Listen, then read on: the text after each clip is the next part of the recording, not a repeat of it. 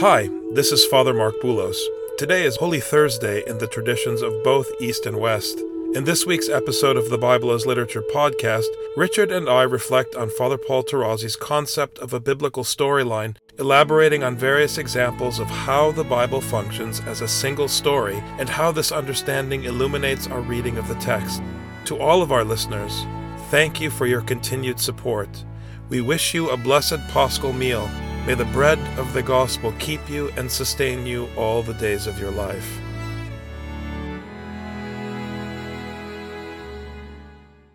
You're listening to the Bible as literature.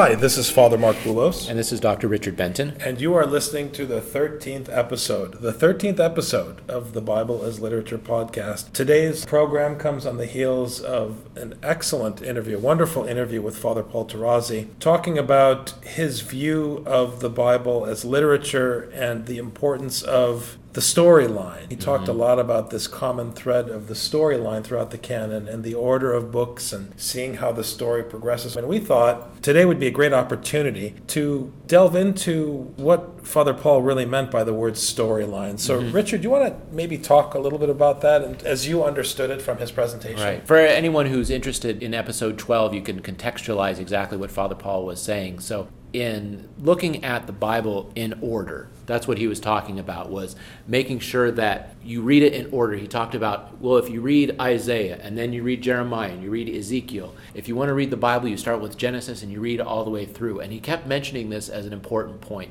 And what I think is interesting about the idea of reading the Bible in order is that, first of all, it goes against the way that most people read the Bible. And secondly, it goes along with the way we read every other book. Every other book, you read chapter one, and then you read chapter two, and then you read chapter three. I mean, Moby Dick, you don't read chapter six because it's the most enjoyable chapter, and then read chapter 21 because it has some helpful hints for life. I mean, that's not how we read any other book. Right, it was interesting too. He mentioned that in other forms of literature and other genres, when you're writing a story and you have a complete unit, Mm-hmm. you might break that story up into volumes, but he was very specific when he said that it doesn't work that way in scripture. Right. So there's something different happening. There's certainly a progression the way you're Mm-hmm. describing it, but you don't go from one volume to the next volume. Instead, you have books that fit this storyline and this progression. Right. We can see it in parts of the Bible, it's obvious. So, for example, if you read Genesis and then you read Exodus, you realize that when you're reading about the God of Abraham, Isaac, and Jacob, it would be confusing if you didn't know who Abraham, Isaac, and Jacob were. I mean, the author of Exodus assumes you know the content of Genesis. And if you read Leviticus without reading Exodus, it would be nonsense. You wouldn't understand where this is coming from. The authors were understanding it to be in one order. And the way that Father Paul talked about reading the Bible is reading it as a single book, even though it's got different parts to it. Obviously, we have an Isaiah and we have a Jeremiah. It's significant if you read it the way that it is laid out in front of us in the book. You know what I find so compelling about this thesis is that even folks who insist upon the notion that the Bible is a series of fragments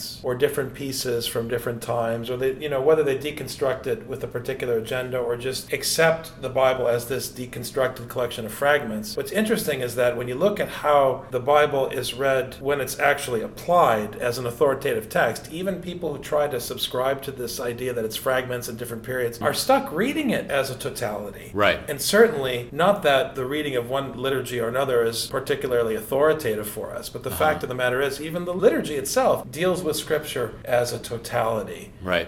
So it lends some credibility to what Father Paul is saying Mm-hmm. that historically, when people have dealt with this text, it's been an operating assumption that you're reading a text from Genesis to Revelation. I mean, this is normal, for example, when we read the New Testament. If there's a piece of text in Matthew that sounds just like a piece of text from the Old Testament or the Hebrew Bible, we say that it's quoting from or citing that other source. Matthew isn't just saying it, he's assuming that you not only understand the Old Testament Testament, but that you assume that it's authoritative and you have the content. Otherwise, citing it would make no sense. We understand that you read, in the Christian sense, the Old Testament before you read the New Testament. Uh, That's how it's set up. Right. So it's funny too when Father Paul was talking about the end of Acts, how it kind of leaves you sitting there. I remember thinking that years ago, reading Acts, thinking, "Wow, what did Paul say?" And then you turn the page, and there's Romans. I mean, there are these obvious hints that appear in different places that demonstrate the continuity of the storyline that he's talking about. Right. And I think that this is something important to at least investigate for myself. The work that I've been doing on the book of the 12,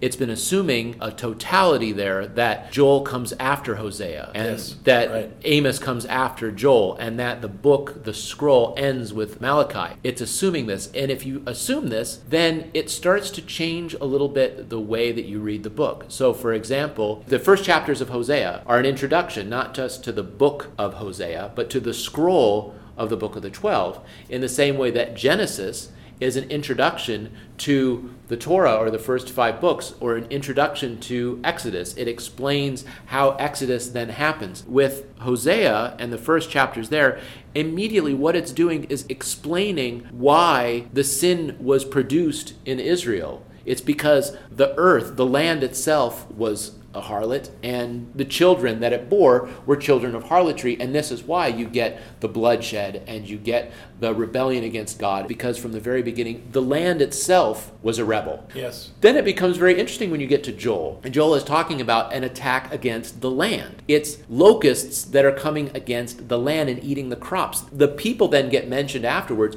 but it's the land that gets attacked. If you just read Joel on its own, then it's just an attack.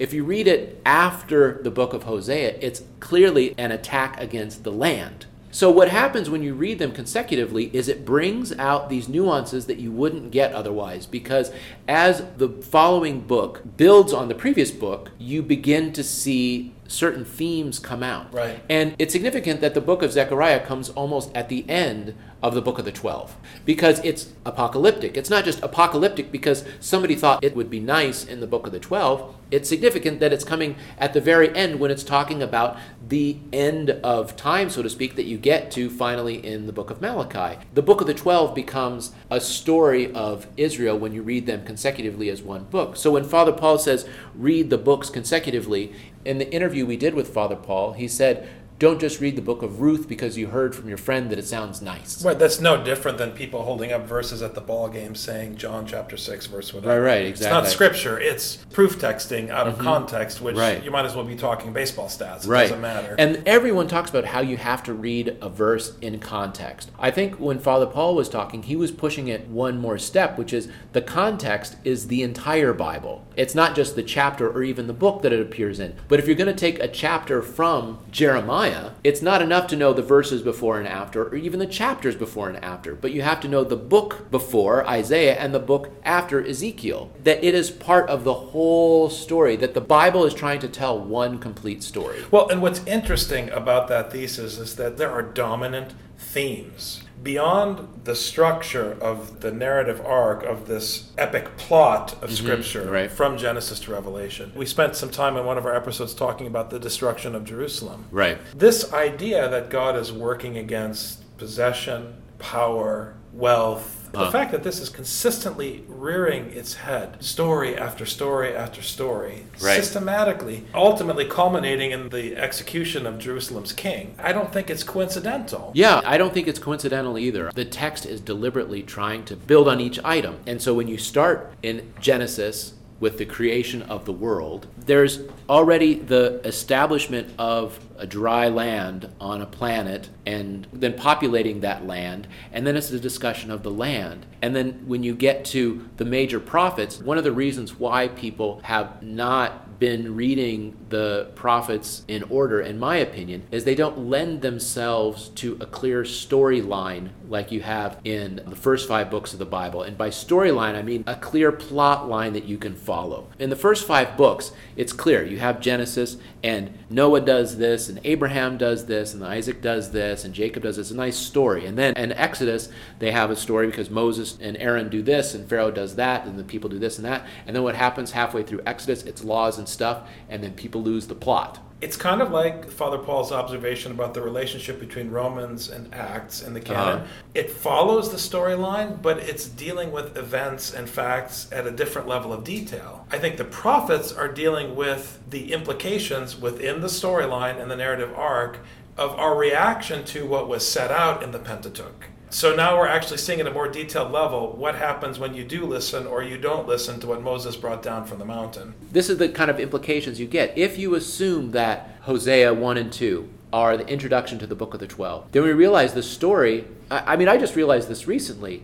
It's not the story of Israel, it's not the story of the people, it's the story of the land. And the people are the fruit, the children of the land. Absolutely, which is what Paul is saying in his letters about grace. Have some humility. You who think you are something when you're nothing. Not only are you nothing, but you have no control over anything around you. You're a fruit of God's work in the garden, just like all the other creatures of the mm-hmm. earth. So, what's with the entitlement mentality? Right. And when you read it in order, if you read Genesis, and work your way all the way through till you finally get to Hosea, you realize how the land is an important theme throughout, and you see it pop up. You see how the land is important in Genesis. You see how the land is important in Exodus as something outside. You get to Numbers, and they finally enter into the land, and it's all about ownership of the land. And then Deuteronomy says, here's what's going to happen as we enter into the land. And then Joshua talks about entering the land, and then Judges is what happens when they're in the land. If you read the Bible in order, according to a single plot, you see how certain themes develop from Genesis all the way into the New Testament. You can't jump just from Genesis and then go into the New Testament. You have There's, to follow the storyline. Exactly. You have to follow the storyline. And so I think this is what Father Paul was talking about and what he was trying to impress on us. And I think it's significant that he said, first of all, that we don't read the Bible, but that we listen to the Bible, because when you listen, it controls you. When you read it, you control it. That's the first thing I thought was interesting. And secondly, read it in order. Start with Genesis and just work your way through. And this aspect of the Bible as a single story not a patchwork of a bunch of things stuck together, but a single story, really affects the way that we read. So I think that going forward with further podcasts, I think we're going to have to be thinking about how the different texts fall in order and what the order of the books does to control our reading. Because here's the thing if you read the book of Ruth and you think the book of Ruth is a nice book about a woman who inherits and goes out of her way to do something dangerous and, you know, this kind of thing. Right. Then it becomes detached from the rest of what the Bible is trying to teach about. And if you look at the order of where it falls in the Bible, then you see what the surrounding material does to affect the way that you read it. It's interesting. There's been movements in the past up to the present making this clean break between the Old Testament and the New Testament. Clearly, eh, clearly a mistake. Correct. Making sure that we read the Bible in order is an important part of reading the Bible correctly, in my opinion. So, this has been a great discussion. I think the discussion with Father Paul was very rich, and there's a lot of detail to tease out. And I'm hoping as we go forward, not just being mindful of the canonical order of text, whether you're following the Hebrew canon, as he said, or the Septuagint, but maybe spending more time delving into some of those other ideas. Thanks very much, Dr. All right. Thank you very much, Father. Take care.